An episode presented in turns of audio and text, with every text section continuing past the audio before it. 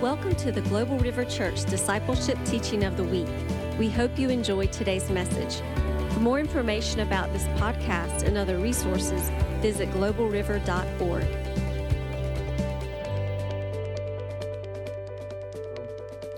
Uh, starting out, um, the original due date of our daughter um, was actually August 18th. She ended up being born on July 30th, so three weeks early.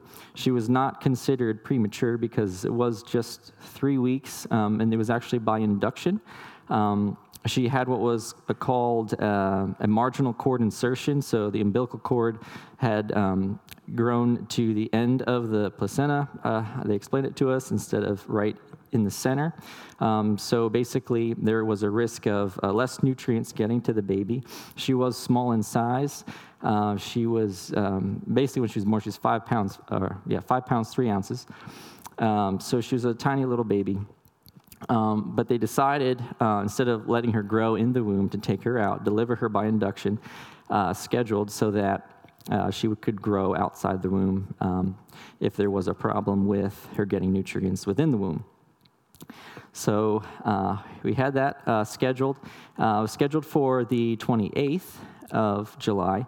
when we called the hospital uh, to see if they wanted us to come at that time, that morning, I had taken off of work and everything, ready to go. Uh, the direct quote from the triage nurse was basically there's no room in the inn at that time. They were actually too full. So, because it was just a scheduled induction, um, they were like, all right, well, just uh, call us back in the morning or whatever later, and uh, we'll, we'll, see if we have some room. So, um, we were like, okay, we'll do that. Um, so, we got a good night's sleep. Uh, got up next day, called them. Um, I think we had a little bit of trouble uh, getting a hold of somebody at that point too. And that said, though, the, the staff was awesome at New Hanover Regional Medical Center. It was it was great. Um, the nurses were awesome. So I want to put that plug in there too because they did take good care of us. um, when we did get there. So they took us in uh, the 29th, and um, I got all checked in, uh, got my wife uh, in there. She was all settled and everything. And uh, I went out to go get uh, some lunch at a local place there on 17th Street. Uh, and uh, got my wife's blessing to do that until I realized you could actually call and get food brought to the room for free. um, I later realized that, and then I just stayed there the whole time. Um, but while I was out there, I was sitting outside due to COVID 19 on my phone, uh, looking at the, uh, you know, just my email or whatever. And um, so I happened to uh, pull up, and actually, Jim, if you want to uh, you could pull up whatever photo. You could pull up the baby first or that other photo. So on my cell phone, um, I was reading an article um, written in Jewish perspective about a day called the Ninth of Av. And historically, um, some of you may know, was uh, a day where great tragedy had happened to Israel um, uh, over the centuries. And uh, in particular, or most notably, both of the temples were destroyed on that same day. Uh, both Solomon's temple. Uh, yeah, you could. Yeah, you could split it up. So he's Jim's going to enlarge it so we can actually see some of what's written there. Um, so, but while I was reading this article, um, I realized that the 9th of Av was the next day this year, July 30th. So the 9th of Av is basically Av is a month in the Hebrew calendar, the ninth day of the month of Av. Um, and so, eh, because the Hebrew calendar works uh, on a lunar cycle um, versus the solar cycle, um, which we use the Gregorian calendar, which is based on you know the sun re- or the you know Earth revolving around the sun um, and all that. So, the lunar calendar uh, gets out of step with the solar calendar because it's just slightly different. Um, so the 9th of Av falls on a different day, usually in August or July uh, every year.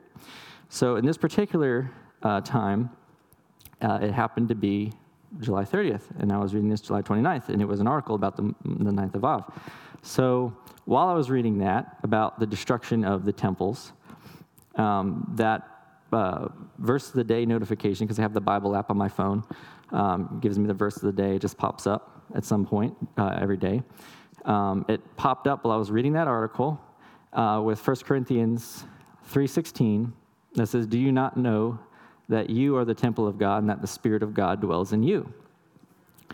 So I thought that was uh, interesting. I took a, a, screenshot. So that was that first photo. Is this literally the screenshot of my phone of that article with the verse of the day right there in front of it as it popped up. So I was like, all right, Lord, what are you saying about all these things? Um, because my first impression was when I realized that the 9th of Av was tomorrow or the next day, um, I was like, oh Lord, you know, do I have to get ready for a battle here? Is this the, you know, if all these tragic things happen historically in Israel on that day, you know, what catastrophe is going to happen? Like, so the enemy was trying to come in, but I, I had the peace of God. The Lord was, I knew the Lord was showing me something. It wasn't just, it wasn't fear. It was just like, okay, there's a lesson here. Not only is this my first child and everything is new and, you know, trying to get my wife through labor, don't know how everything's going to go and all that, but still trusting the Lord. Um, you know, this comes up and it's like, oh man, I wonder if my child is going to be born tomorrow on this tragic day in history. Um, so I was like, all right, well, we'll see what happens. Um, this is interesting. So, meanwhile, um, I was reading through the book of Jeremiah just in my devotions slowly. Um, uh, and uh, basically, you know, the book of Jeremiah, it basically chronicles um, the destruction of the first temple, which was Solomon's temple in 586 BC. Um, so there was, you know, it's a, it's a heavy book, but it's a, it's a rich book. There's some awesome stuff in there about the new covenant, um, about the restoration of the Jewish people, um, and it's it's really an awesome book. But it's it I found it interesting that, again, it was still along the same theme. It was this, this day of judgment, it was um, the bringing back of the captives of Israel. Um, uh, and so I just found that all interesting. So, turned out, um, so went back to the hospital. Um, uh, Megan was still doing good. Um, uh, we did have a little hiccup where the baby's heart rate dropped and the nurses had to rush in and like spin Megan over. Um, and uh, get her get the baby's heart rate to come back up. Otherwise, they were going to do an emergency C-section right there. so when that happened, I had to brace myself because my heart was beating fast and I felt like I could pass out. Um, but they handled that uh, very well. It was sort of a, okay, we thank you, God. You're handling all this stuff. This is a new experience. You're walking us through it. It's all going to be okay. And then, um, so next day, um, uh, Emma was born on July 30th, the 9th of Av, at 8:16 p.m. And everything went great. She was, it was, my wife did awesome. I have a new profound respect for her through labor. Uh, she's an awesome woman. Um, and and the baby was completely healthy. Uh, she was she was uh, actually literally one of the nurses, the nurse that takes the baby over to the little incubator thing. Um, there she is, two months old. That's what she looks like now. She's all grown up, big and chubby. Um, but the, the nurse literally said um, that she's perfect. She's like, she, she, she's perfect. so praise the Lord. And um, so that was a thank you, Lord. You've got it all under control. And uh, so the, still the thing about the, the, you know, the whole ninth of Av thing, does that mean something? Does it not mean something? Um, well, turned out um, uh, Mary Esther had also given us a prophetic word about Emma, about her name, the meaning of her name and the, the prophetic significance behind that. And um, as a side note, too, um, I just want to say thank you to everybody who did just pour into us while um, you know, while Megan was, or well, while Megan was pregnant and with a new baby, just everybody who did anything for us at all brought us food, gifts. We received a whole bunch of stuff. Um, we, I don't think we have bought a single diaper yet, and I've learned that that's really saying something because um, you go through a lot of them. Um, so we, we got a whole bunch of stuff, and it was just really nice, just from people here, you know, of course, family, um, people outside the church, um, ministries just decided to bless us with a, with a shower, like a drive by shower, and all this kind of stuff. And it was just awesome. Um, so the Lord really provided for us and, um, and blessed us in that way. And it was, I just want to say thank you to everybody. I never received a prophetic word for a child before. Of course, never had a child before, but this is also a great blessing. Um, so, um, yes. So thank you, thank you. Um, but um, so in, uh, in the prophecy that Mary Esther gave, it, uh, it starts with the meaning of the name Emma, uh, which is, is from a, a German origin uh, meaning whole or entire. And, um, and she put here, um, meaning whole or entire, shalom, wholeness, completeness, peace. And um, one of the reasons why I had that song play too, uh, Peace Be Still, is I mean, we, we need the Lord's peace in these days, no matter what happens. And I mean, being in the last days, we know we're in the last days. The scripture says we're in the last days, and this is scripture, and we're 2,000 years later, so we know that we're definitely in the last days now, the last of the last days. Um, you know, we know that there's, you know, there's a distress of nations, there's everything that's going on in, uh, in Matthew chapters 24, 25, all those things um, that Jesus spoke of would happen, the wars, rumors of wars, everything happening with the state of Israel. Um, I mean, just I mean, there's there's significance to this too. We're going to get to this. Um, just the fact that um, you know the election is now. Um, uh, you know, we were blessed with these books to read about uh, from Josh Reinstein with uh, Titus Trump and the Triumph of Israel. He chronicles the history of the Jewish people in Israel, um, and basically all the way up to today. Um, and it's a good refresher, even if you know a lot about this. It's just an awesome, like, clear refresher of what God is doing to restore Israel to their land and the fulfillment of biblical prophecy and what that sets us up for in these days. Um, so I haven't finished reading this yet. I'm not equipped to teach on that. Pastor Tom would do a much better job with that. Um, but it's an awesome book. I do recommend it. I haven't finished it all. It is written um, in in sort of a neutral perspective. So, you know, we we can bring the richness of the new covenant understanding into it as well, and we're going to go into that a little bit as well. Um, so we need God's peace, and we need, you know, His to trust Him um, in the midst of whatever's going to happen, um, whether it's personal, whether it comes upon us nationally or globally, COVID nineteen. Um, we need His peace, and uh, He's the only one who can give us peace, true peace. So the rest of the prophecy from Mary Esther continues and she speaks about the heart because um, peace has to do with the heart ultimately. It's, it's, it comes from within. It's not outward it's inward. The peace of god is.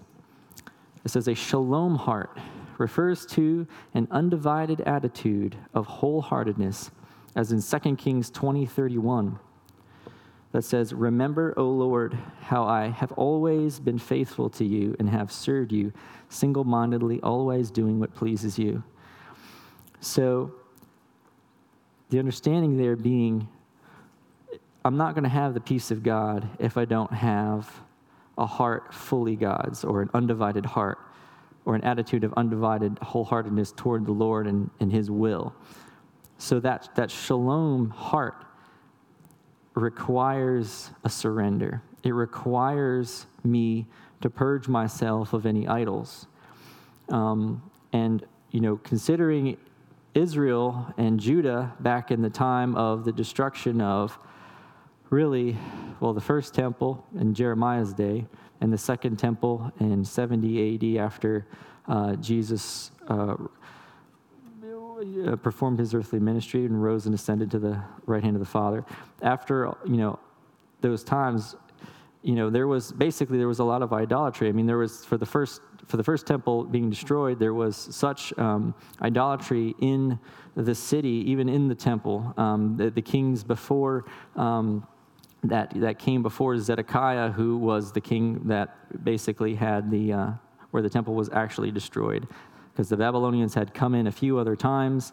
They had basically conquered Israel and Judah and then in, uh, basically installed some vassal kings um, like Jehoiakim and some of the others. Um, and they went their way to conquer the rest of the world. And then um, they had rebelled. They came back, squashed the rebellion, um, but did not destroy the temple. And then Nebuchadnezzar in, uh, uh, put uh, uh, King Zedekiah in place. And then he rebelled later when he thought Egypt was going to get the upper hand on Babylon, and that didn't happen. And then the Babylonians wanted to make an example of, uh, of Judah and, uh, and completely wipe out everything. Um, of course, that all being in line with what Jeremiah was prophesying to them the whole time from the Lord that these things were going to come upon them. Um, even though the people were, you know, idolaters, they didn't want to believe it. They didn't want to believe everything was going to get destroyed. Um, still, it came upon just as the Lord had spoken, and it was because of their idolatry. They had walked away from the Lord. They had, um, they had turned their backs on Him, and um, and when you read the extent of just the severity of the judgment. It is very heavy and very, I mean, you, you try to imagine kind of like what, what would have, been like to, to be there and to experience that. It's just unimaginable. Um, to be in a siege for, it was, I think, almost two years or so. Um, and then, you know, only to be conquered and then everything be, you know, burned or everybody is either taken captive or killed or, or, or dying from famine or uh, sickness inside the city because they can't get out. Um, and this all because of the stubbornness and and um, and of course, still in those the prophecies that um, that Jeremiah spoke, he spoke of the judgment, but at the same time, he also spoke right in the middle of all of it the faithfulness of God, the restoration of the people back to the land. He even told them how long they were going to be in captivity for that time 70 years. And um, so the hand of the Lord was there to restore them. So the shalom heart is, is a heart that is fully God's. It allows the peace of God to come. If, if I'm lacking peace, I have to examine my heart and go, okay, Lord, why am I not at peace? Do I just need to trust you? Is there something, is there an issue that you're trying to deal with inside of me? she continued to uh, say here um, about that shalom heart a goodness of life that is not touched by what happens on the outside.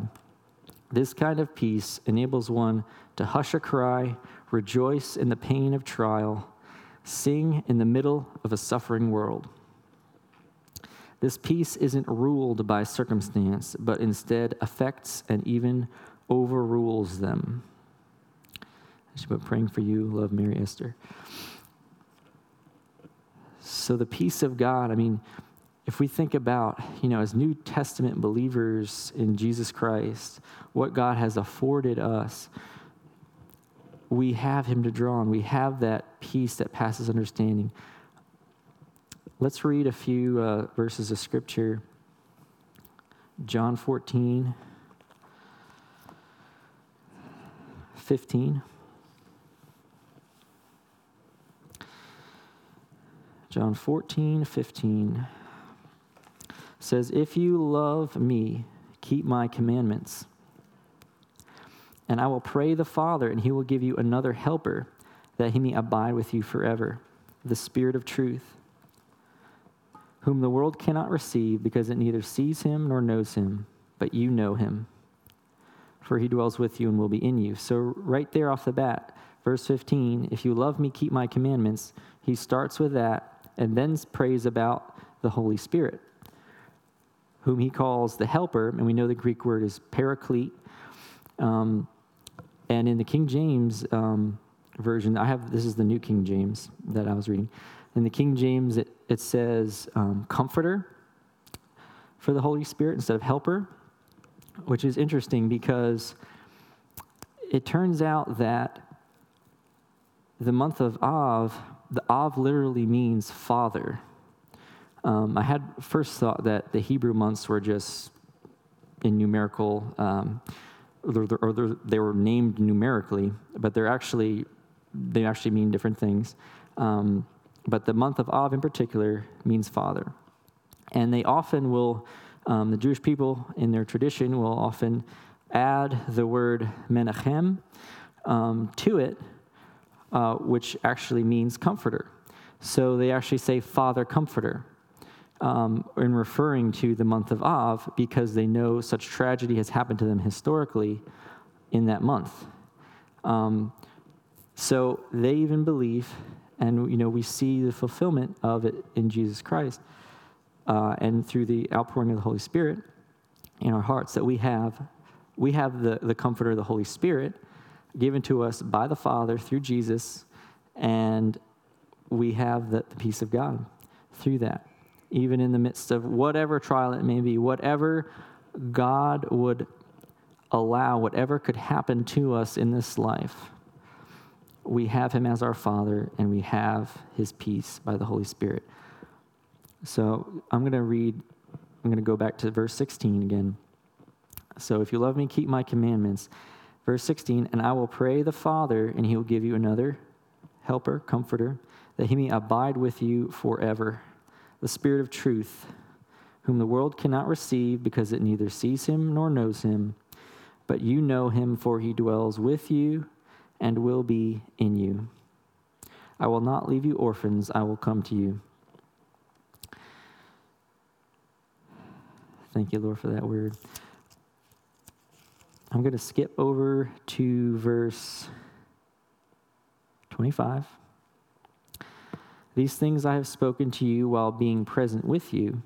But the Helper, the Holy Spirit, whom the Father will send in my name, he will teach you all things and bring to your remembrance all things that I said to you. Peace I leave with you, my peace I give to you. Not as the world gives, do I give to you. Let not your heart be troubled, neither let it be afraid. You have heard me say to you, I am going away and coming back to you.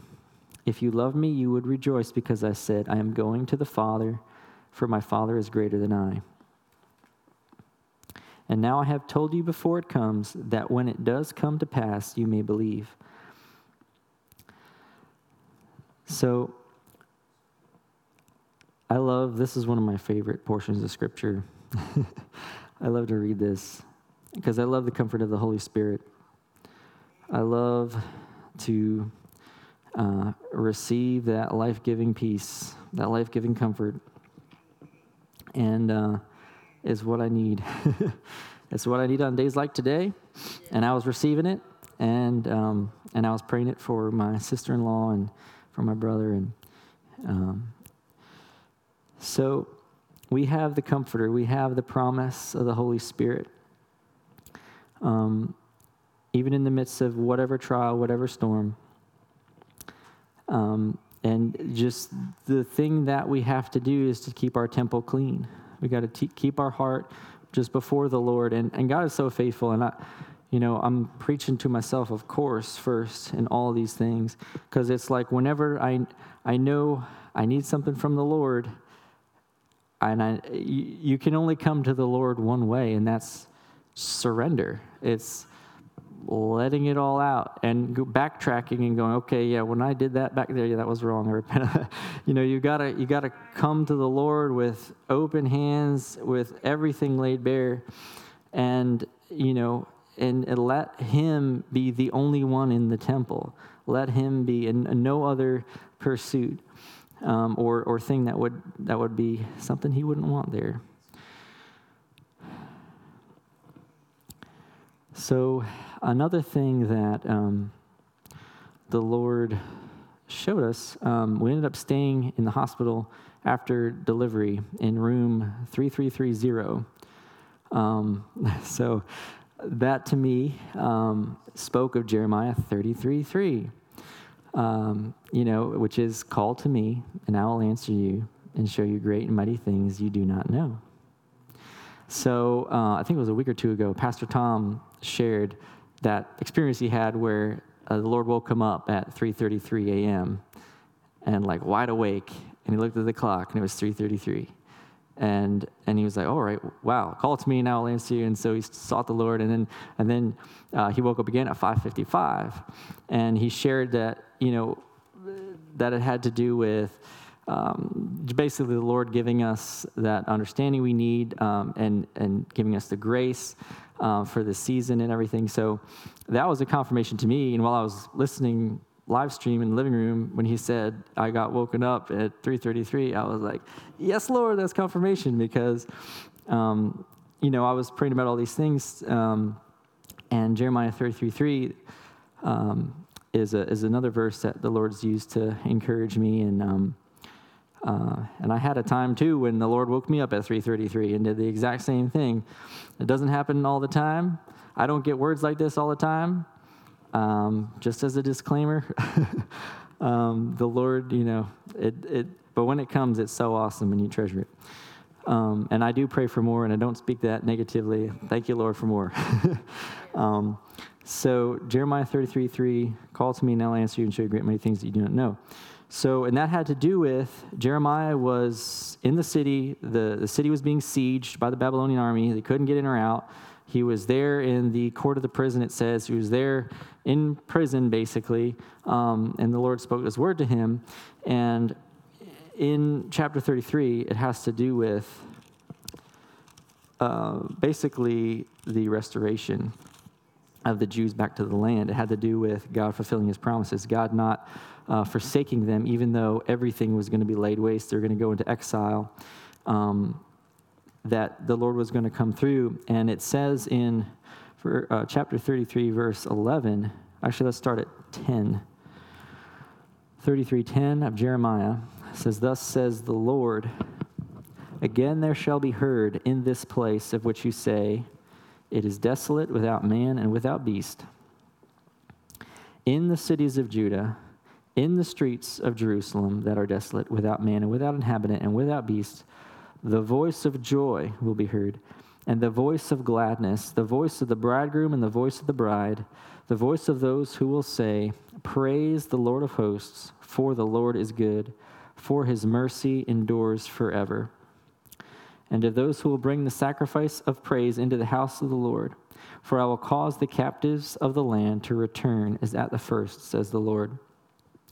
And then uh, coming down, he um, there is a uh, messianic blessing or prophecy that comes forth. And verse 14, uh, he says, Behold, the days are coming, says the Lord, that I will perform that good thing which, which I have promised to the house of Israel and to the house of Judah. In those days and at that time, I will cause to grow up to David a branch of righteousness. He shall execute judgment and righteousness in the earth. In those days, Judah will be saved and Jerusalem will dwell safely. And this is the name by which she will be called the Lord our righteousness.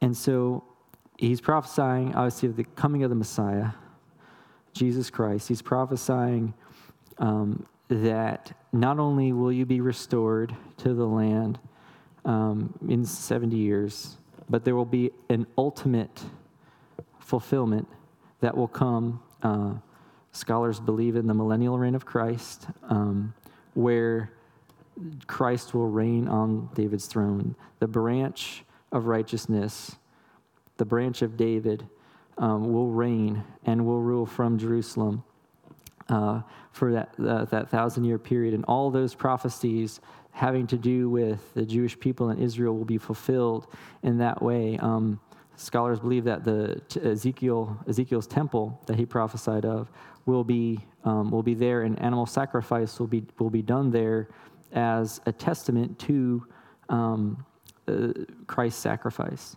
Um, and those things will be, will be done for a time again. Um, so God keeps his promises.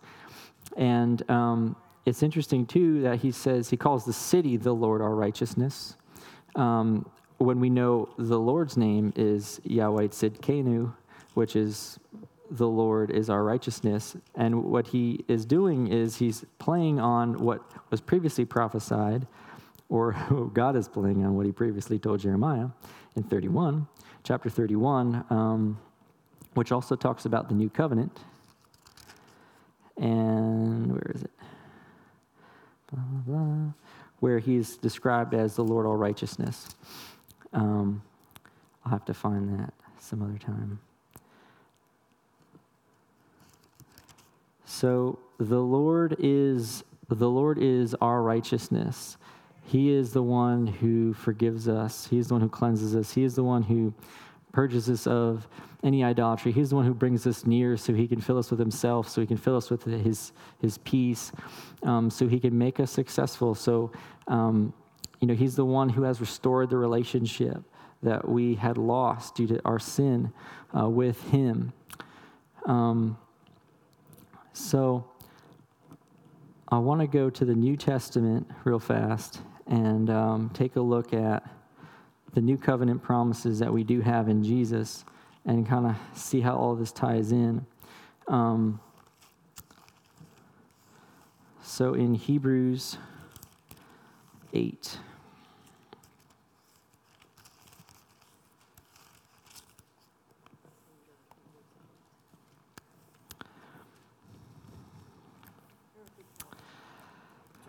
Uh, keep a finger in Hebrews 8, and I want to. I do want to flip over to Romans because I, I do want to touch on a little bit of Romans, and I'm, I'm going to be interested to see what Daniel and Alicia bring out of this because chapters 9 through 11 of Romans have to do with Israel and the Jewish people and Christ. So yeah, keep a finger in Hebrews 8, and then flip over to Romans because we'll go to Hebrews 8 in a second. But before we get to that, that's like really meaty. I want to talk a little bit about Israel and their role and what we're seeing today um, because it is amazing. So, in chapter 11 of Romans, verse 1.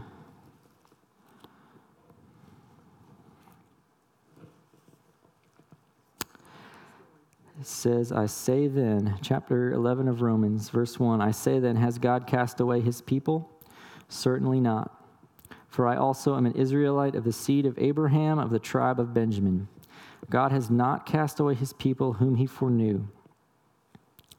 Or do you not know what the scripture says of Elijah, how he pleads with God against Israel, saying, Lord, they have killed your prophets and torn down your altars, and I alone am left, and they seek my life? But what does the divine response say to him? I have reserved for myself 7,000 men who have not bowed the knee to Baal. Even so, then, at this present time, there is a rem- remnant according to the election of grace.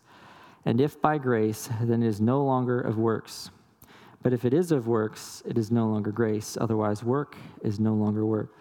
So he's saying to them in this section of scripture, we're kind of just jumping in the middle um, but he's answering the question because salvation came to the world, but it came through the Jewish people. It came to the Jews first and also to the Gentiles.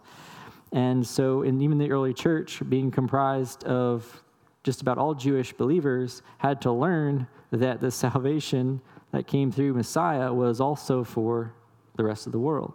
And then at, by this time, Paul is writing to them um, in Rome, and he's saying, I mean, he's speaking to Jew and Gentile believers, but you know, he's, he's as concerning Israel, the majority of them did not embrace Messiah, They did not embrace the Messiah nationally and, and, and fully uh, religiously, but there was a remnant according to grace. God is saving them, but there's something that's happening here because those who have hardened their hearts may have hardened their hearts, and that was their choice. But even that, God is using to bring more Gentiles into the kingdom. And so, an interesting thing is explained where he's saying, um, you know, uh, you know, Jews essentially were ungrafted or taken away. Branches were broken off, he says, in later in chapter 11, so that the Gentile branches, the uncultivated olive branches, which would be us, would be grafted in. And so that happened, but how much more is he able to also graft in again those natural branches that were broken off? And um, there's the verse where he says, How much more will their fullness bring? Um, which is 11 11. And so in verse 11 of chapter 11 Romans, I say then, have they stumbled that they should fall? Certainly not, but through their fall, to provoke them to jealousy, salvation has come to the Gentiles.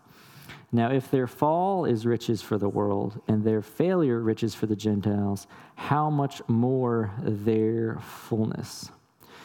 So, when the Jews start to come in more and more, and I think um,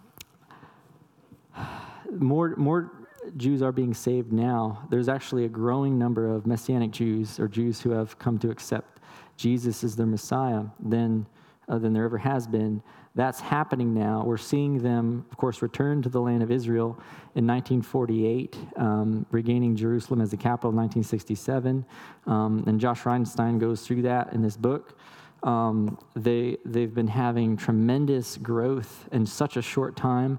Um, they've had you know, multiple wars since um, they declared their independence in 1948. Um, immediately after they did, pretty much everybody around them decided to attack them, uh, and they were able to come through that and miraculously. And then uh, again, in you know, all through all their wars, there's just miraculous stories of, of how God um, preserved them. And um, their contribution also to to, to science, to agriculture, um, basically all those scriptures uh, throughout the prophets that talk about, like in Zechariah, and about the um, uh, basically the deserts blooming is happening in Israel. Um, so we're seeing that in our day, and and it's an amazing thing to think, okay, how much more will their fullness bring? You know, God, what are you doing? You're, you're, you're causing Jewish guys to create, you know, this thing called the Knesset Christian Allies Caucus, which is what Josh Reinstein is uh, ahead of, from what I understand, to basically invite Christians to support Israel.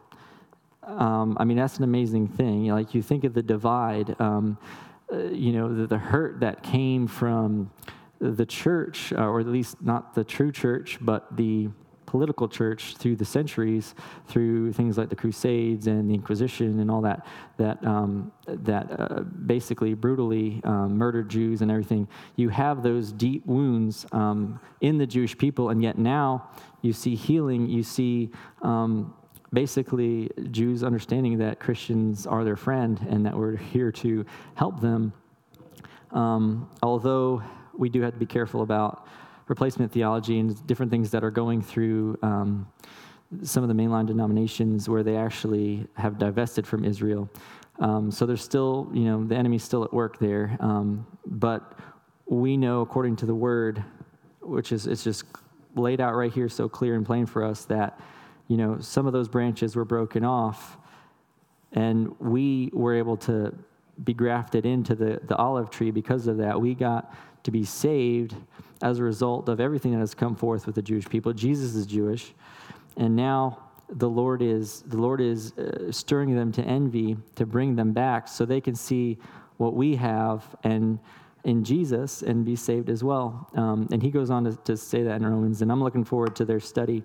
Um, in a few weeks when we get to that part. Um, so, you know, but how much more their fullness? When this happens, when, when, when the Jewish people uh, are revived by God, um, and I believe it's going to be part of the greatest revival ever before the coming of the Lord. And, um, and you know, at the same time, we're going to have to hold on to our, our bootstraps because it's going to be a time of wars and rumors of war, all those things that also coincide with the end times. And we're going to need that peace of God. We're going to need, um, you know, even in the midst of trial, even in the midst of crazy stuff happening, COVID 19, I mean, you know, all, all the end time events that are going to take place. I believe the Lord was just saying, He was just, He was just saying, receive my peace. You know, do what you have to do to cleanse the heart, um, and and keep it cleansed uh, in in First John, uh, the last thing he says to the believers in First John is, "Little children, keep yourselves from idols," which is kind of is interesting because it always struck me like, you know, he wrote all those things, those five chapters in the book of First John, and the last thing he says, "Little children, keep yourselves from idols." Um, but that's what God has called us to do to keep ourselves from, from idols, to receive that peace, to have that strength of God that we need to endure whatever, and to um, and to do so uh, you know, not just in, in surviving, but in thriving, in riding the wave of the move of God as He sweeps through and, and um, reaps the end time harvest through us as church. Um, so there's a calling there. Um, uh, as a side note, too, to further emphasize that point, um, in Jeremiah chapter 45, um, Baruch the scribe, as he's called, received a personal word from the Lord through Jeremiah about his own life. And I thought that was interesting because in the midst of um, Jeremiah prophesying and recording his own prophecies, he had Baruch, his friend, help him at some point or at a few different points to um, record those prophecies. He even presented it to, I think it was King Jehoiakim, and he literally was basically like cutting it with a knife and burning it as he was reading the prophecy. And then that's when the Lord said, That's it, enough of you. Your descendants are not going to inherit the throne of David. Um, so, uh, but, but basically, Baruch was there helping Jeremiah in his ministry, and he got a personal word about his own life. And it basically was um, that, you know, Baruch, you need to understand the time in which you're living and that you're not going to have this perfect life in the midst of the siege of Jerusalem by an invading army. You're not going to have all the, you know, the, the comfortable life you want to have um, when God's purposes are unfolding. And I thought that was interesting because it challenged me um, to say, okay, you know, realistically, how does this apply to me, God? Um, you know, am I am I holding on so dearly to a life I think I'm supposed to have that I'm missing maybe, first of all, what you're doing in the earth? Back then it was, I mean, God was doing some crazy stuff. It, you know, He had to do it um, to get the people back on track. Um, but in chapter 45 of Jeremiah, I'll just go ahead and read it. The word that Jeremiah the prophet spoke to Baruch, the son of Neriah, when he had written these words in a book at the instruction of Jeremiah in the fourth year of Jehoiakim, the son of Josiah, king of Judah, saying, Thus says the Lord, the God of Israel, to you, O Baruch. You said, Woe is me now, for the Lord has added grief to my sorrow. I fainted in my sighing, and I find no rest. Thus you shall say to him, Thus says the Lord, Behold, what I have built I will break down, and what I have planted I will pluck up. That is this whole land. And do not and do you seek great things for yourself? Do not seek them. For behold, I will bring adversity on all flesh, says the Lord. But I will give your life to you as a prize in all places, wherever you go. So there's some sobering truth there for sure. Um, you know, but it's an encouragement because he says, I will give your life to you as a prize in all places wherever you go. I mean, that was probably about, I mean, that was the biggest thing you could have at this point with everybody being dr- drugged to exile or dying from famine or disease or war. It was, you know, especially being tied to Jeremiah, who was undergoing such persecution because of the word he was giving. Um, the Lord said, "I'm gonna, I'm gonna preserve your life, and you know, you're ultimately when we're when we're doing what God wants us to do, we're gonna get or we're going to get what we're supposed to have anyway. And just, it, it just relieves, it relieves me when the Lord helps me to just, okay, Lord, I'll release it to you again. I, really, I released it to you before, but now you're challenging me again to release it again. And so he has us do that. He has me do that often, you know, to come back to that place where I'm saying, okay, you know, okay, I have a daughter now, but she's really not mine. I'm the steward of her, but I release her to you. Her care is ultimately in your hands.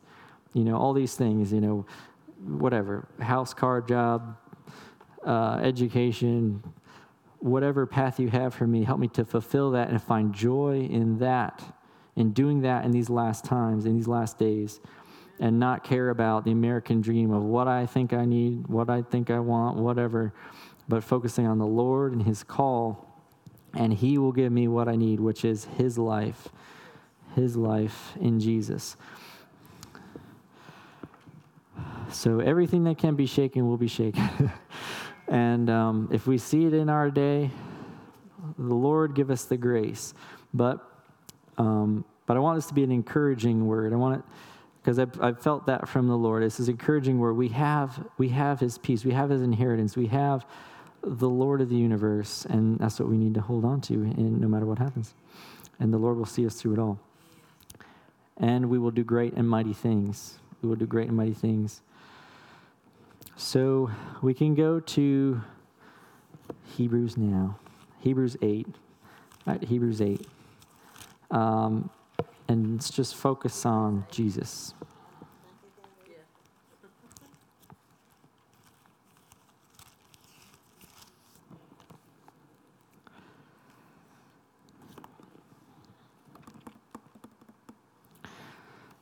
So, Hebrews 8, verse 1.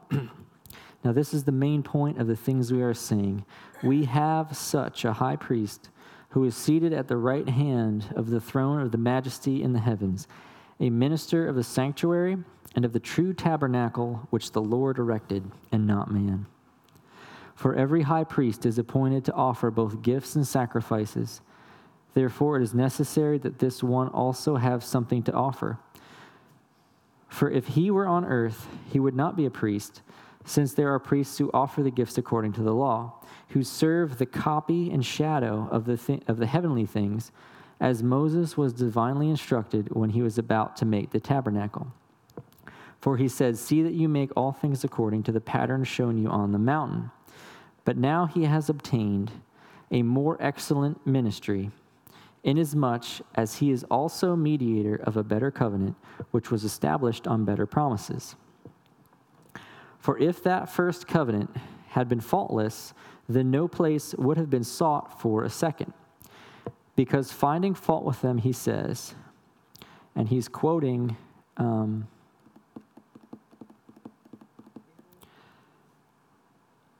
well, let me continue. He's going to quote uh, Jeremiah uh, 31 in a little bit about the new covenant. For if that first covenant had been faultless, then no place would have been sought for a second. Because finding fault with them, he says, Behold, the days are coming, says the Lord, when I will make a new covenant with the house of Israel and with the house of Judah. Not according to the covenant that I made with their fathers in the day when I took them by the hand to lead them out of the land of Egypt, because they did not continue in my covenant, and I disregarded them, says the Lord. For this is the covenant that I will make with the house of Israel after those days, says the Lord. I will put my laws in their mind and write them on their hearts, and I will be their God, and they shall be my people.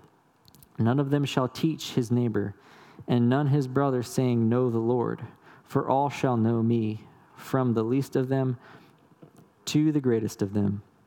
For I will be merciful to their unrighteousness, and their sins and their lawless deeds I will remember no more. So that's the Jeremiah 31 New Covenant promise. And so we have that high priest seated at the right hand of the throne of the majesty in the heavens. We have the infilling of the Holy Spirit. We are the temple of the Holy Spirit. We have all these blessings of the new covenant. We don't need a temple built by man's hands. Um, if we were to read more of that article, um, it's basically an article, the, the one that I was, was reading when that verse of the day popped up. Um, it's basically an article just lamenting the fact that there is no temple and how a temple for the Jews is so significant because it means the presence of God is with them. Because um, historically, whenever you know there was no temple or whatever, it was you know it was a time of judgment um, and still having no temple to this day, um, the article was saying that they, they um, some of them believe that that animal sacrifice is just a thing of the past; it'll never happen again. You know, there's different schools of thought within Judaism. Um, but the truth of it is, when the curtain in the temple was torn in two, when Christ completed the work of the cross and said, Father, into your hands I commit my spirit, and the earthquake happened, and all those things happened. That fulfillment of the um, of the old covenant came, the new covenant was initiated, and we are now indwelt by the Holy Spirit. God has taken up residence in those who believe in Jesus, having been purified, having their temples purified by the blood of Christ. Um, and so we have all those new covenant blessings, and you know, and, and your heart goes out to those who are lost, uh, whether they are Jew or non Jew. Um, but to the Jews, you know, even Paul said there in those chapters in Romans, you know, I wish I myself were cut off for the sake of my countrymen, the, the, the children of Israel. Um, and I don't know if, if I could have the heart to say, well, I would rather be damned so all these people could be saved. I don't know if I can say that like Paul said. Um, but he said that, and he, um, he, you know, his heart was grieving that they had not embraced the Messiah. Um, but still, the Lord, uh, the Lord is faithful to deal with humankind as much as He can, having given us free will to try to save as many as possible. He, he, had to bring judgment. He has to bring hardship. I mean, the whole, the whole aspect of the Great Tribulation and all that really is to shake what can be shaken so souls can come into the kingdom.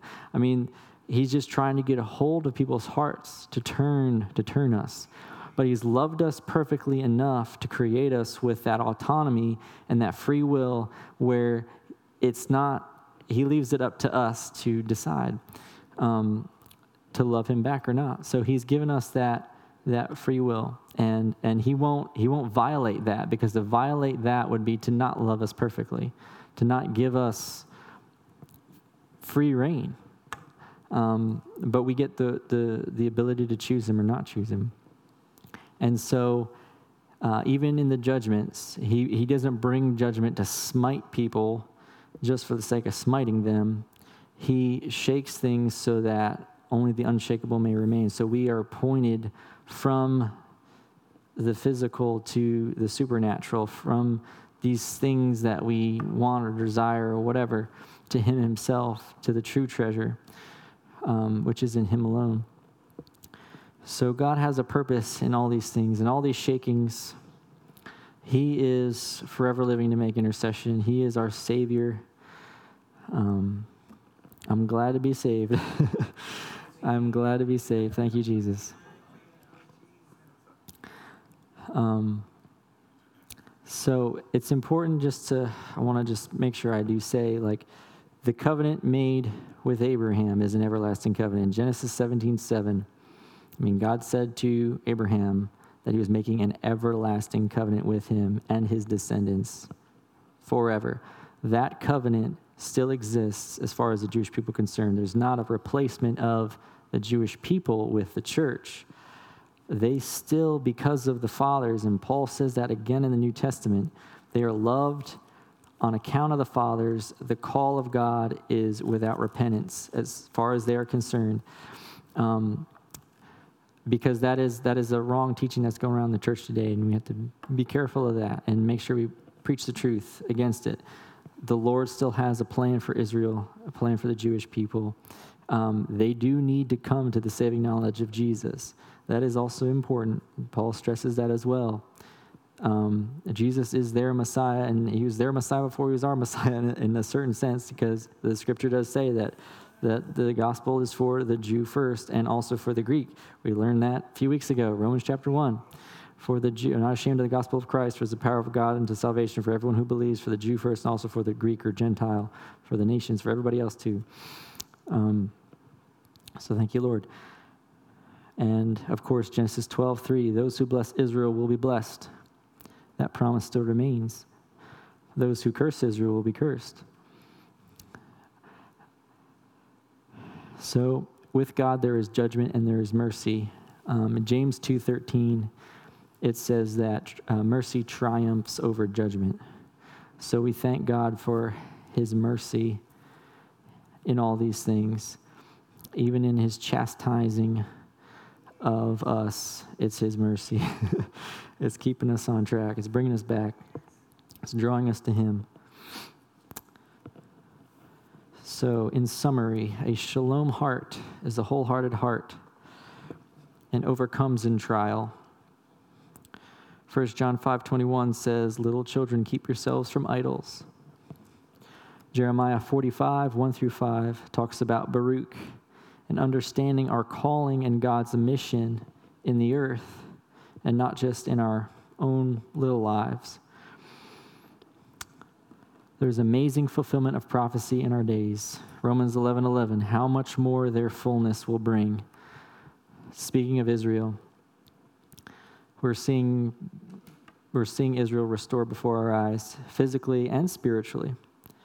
Jeremiah 31:20 says, Though I spoke against him, and speaking of Israel, though I spoke against him, this is the heart of God, I will surely have mercy on him, says the Lord. That was the heart of God, even in the midst of bringing that judgment upon them. He will have mercy. That was the point of the judgment. And so we are called to serve the Lord without holding anything back, no matter how much the shakable things shake, with wholeheartedness toward God and His purposes. We will ride the wave of God's Spirit and see great and mighty things.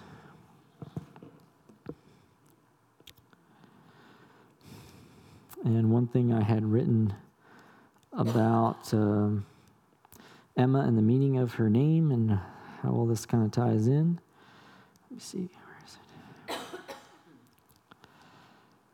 So basically, for some, there is no room in the inn for God. So we're basically denying God to take up residency in our own temple. But God will choose to dwell in those, or God will dwell in those by his promise, in those who receive Jesus and attain wholeness by the friendship with God that comes by grace. The meaning of Ruth also we know is friend or companion, and that's Emma's middle name, Emma Ruth. Um, and I didn't choose, we didn't choose that name knowing all this was going to take place. That was, it was more of my wife's choice, and I agreed to it because I like those names. Ruth was my wife's great grandmother, and Emma, we just liked that name. Of course, we did research the meanings because we didn't want to name her something that was going to be weird or uh, not godly or something. So, but Emma Ruth meaning whole, wholeness, shalom, and friendship. You know, God calls us friends in the new covenant. Uh, we are called friends in Jesus Christ.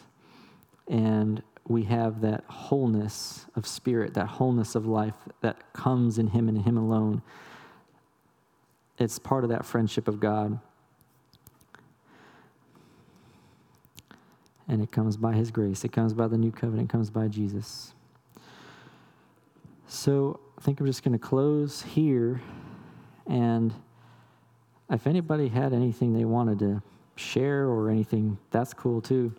Um, otherwise, I'll just close in prayer and um, we'll ask the Lord to seal His word in our hearts.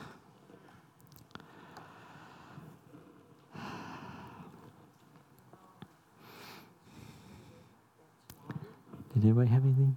We'll just close. You have some?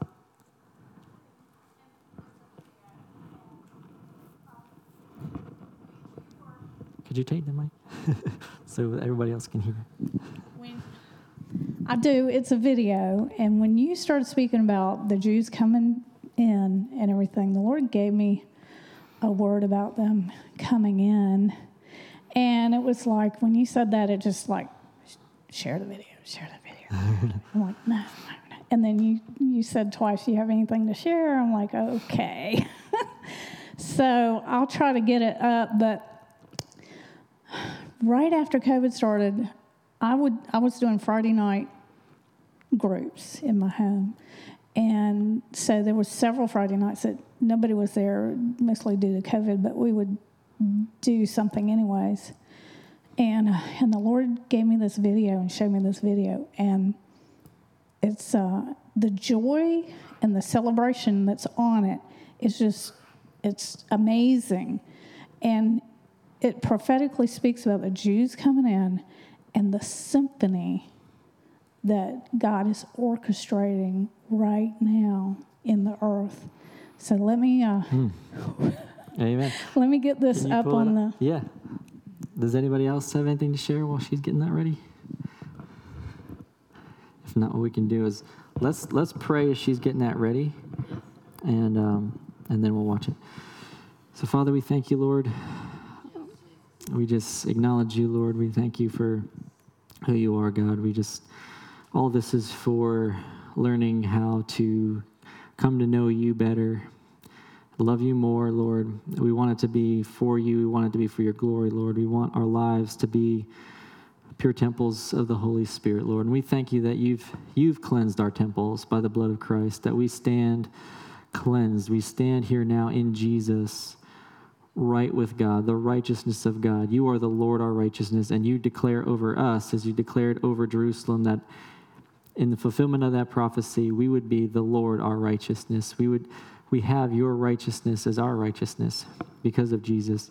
So we thank you for that covenant fulfillment, and we thank you for for helping us to walk this out, Lord, through whatever may come.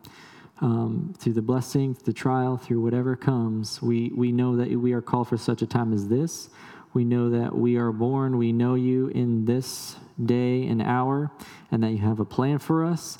We thank you for all the blessings we have in America. We thank you for all of it. We, we just we just pray that you would help us to do what you want us to do, and we endeavor, Lord, as you help us to have our treasure in heaven and our treasure in you, and to find that joy that comes in serving you, and that peace that comes in wholeheartedly doing what you want us to do, and uh, enjoying that relationship that you've purchased with us with your own blood, Jesus. And we thank you for that, Lord.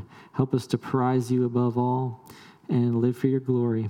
And we thank you for bringing in your people, Israel. The scripture says, Pray for the peace of Jerusalem. We pray for the peace of Jerusalem right now and the peace of the Jewish people and all of Israel. We speak blessing upon them in the name of Yeshua HaMashiach, Jesus our Messiah. Lord, we thank you for them. We thank you that through them you have given us your word, that Jesus, you are Jewish, that you came by that vehicle that you purposed from the very beginning to save all of humanity. And we thank you for that, the plan of salvation. And we just pray that you would help us as a nation to continue to support Israel.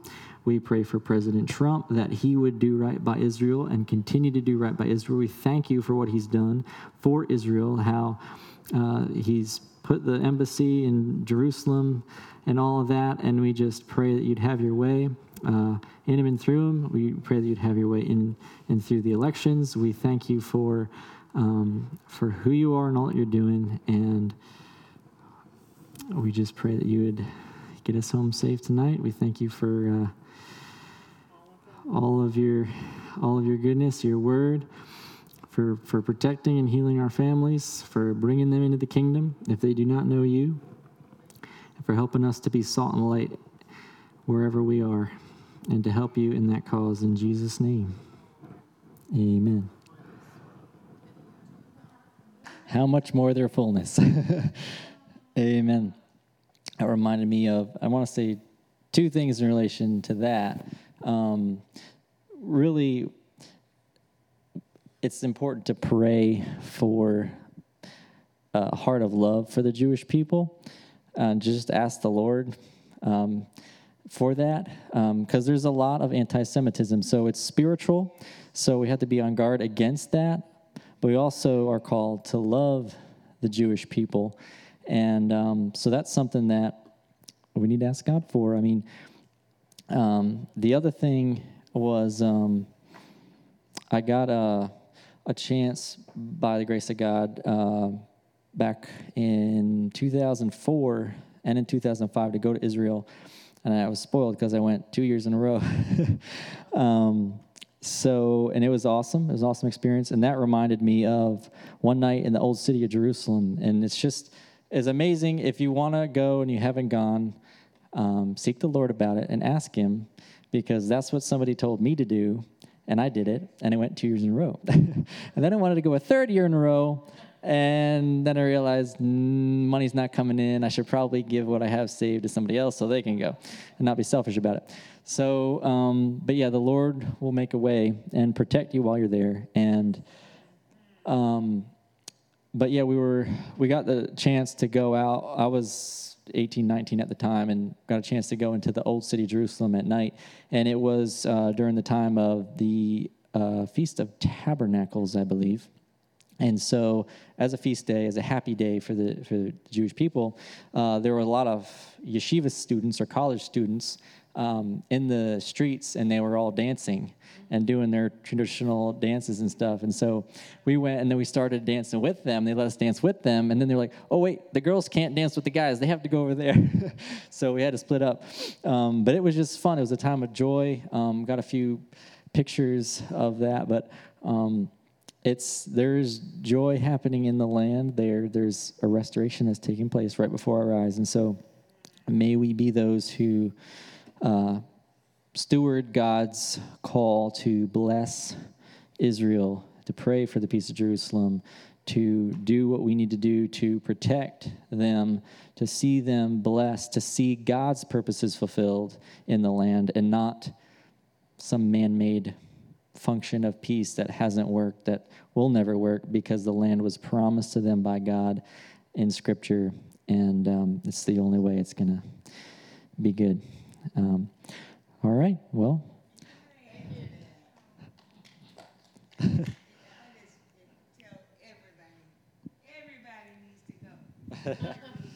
Everybody needs to go. yeah. Yeah.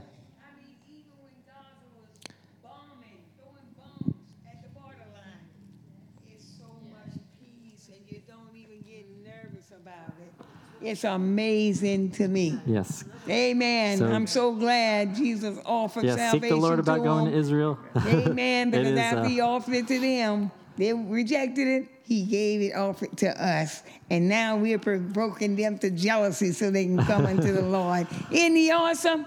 Amen. Amen. Amen. I was just thinking too, and and and uh, Neil Blake mentions this all the time too. Is pray for the Arabs because we can see a shift all over the world. You know, them make. I believe with them making peace with Israel, Lord's going to bless them in that covenant, and you're going to see Muslims come in. You know. Yes. And uh, I, so yeah, God is. This is exciting time. What God is doing. Amen. Yeah, a lot of the Muslims are having yeah dreams of Jesus. Nobody's witnessing to them. They're having dreams of Jesus and they're getting saved. And it's just like, go God. yes, Lord. Amen. Well, love you all. Have a good night. Praise the Lord. that is good.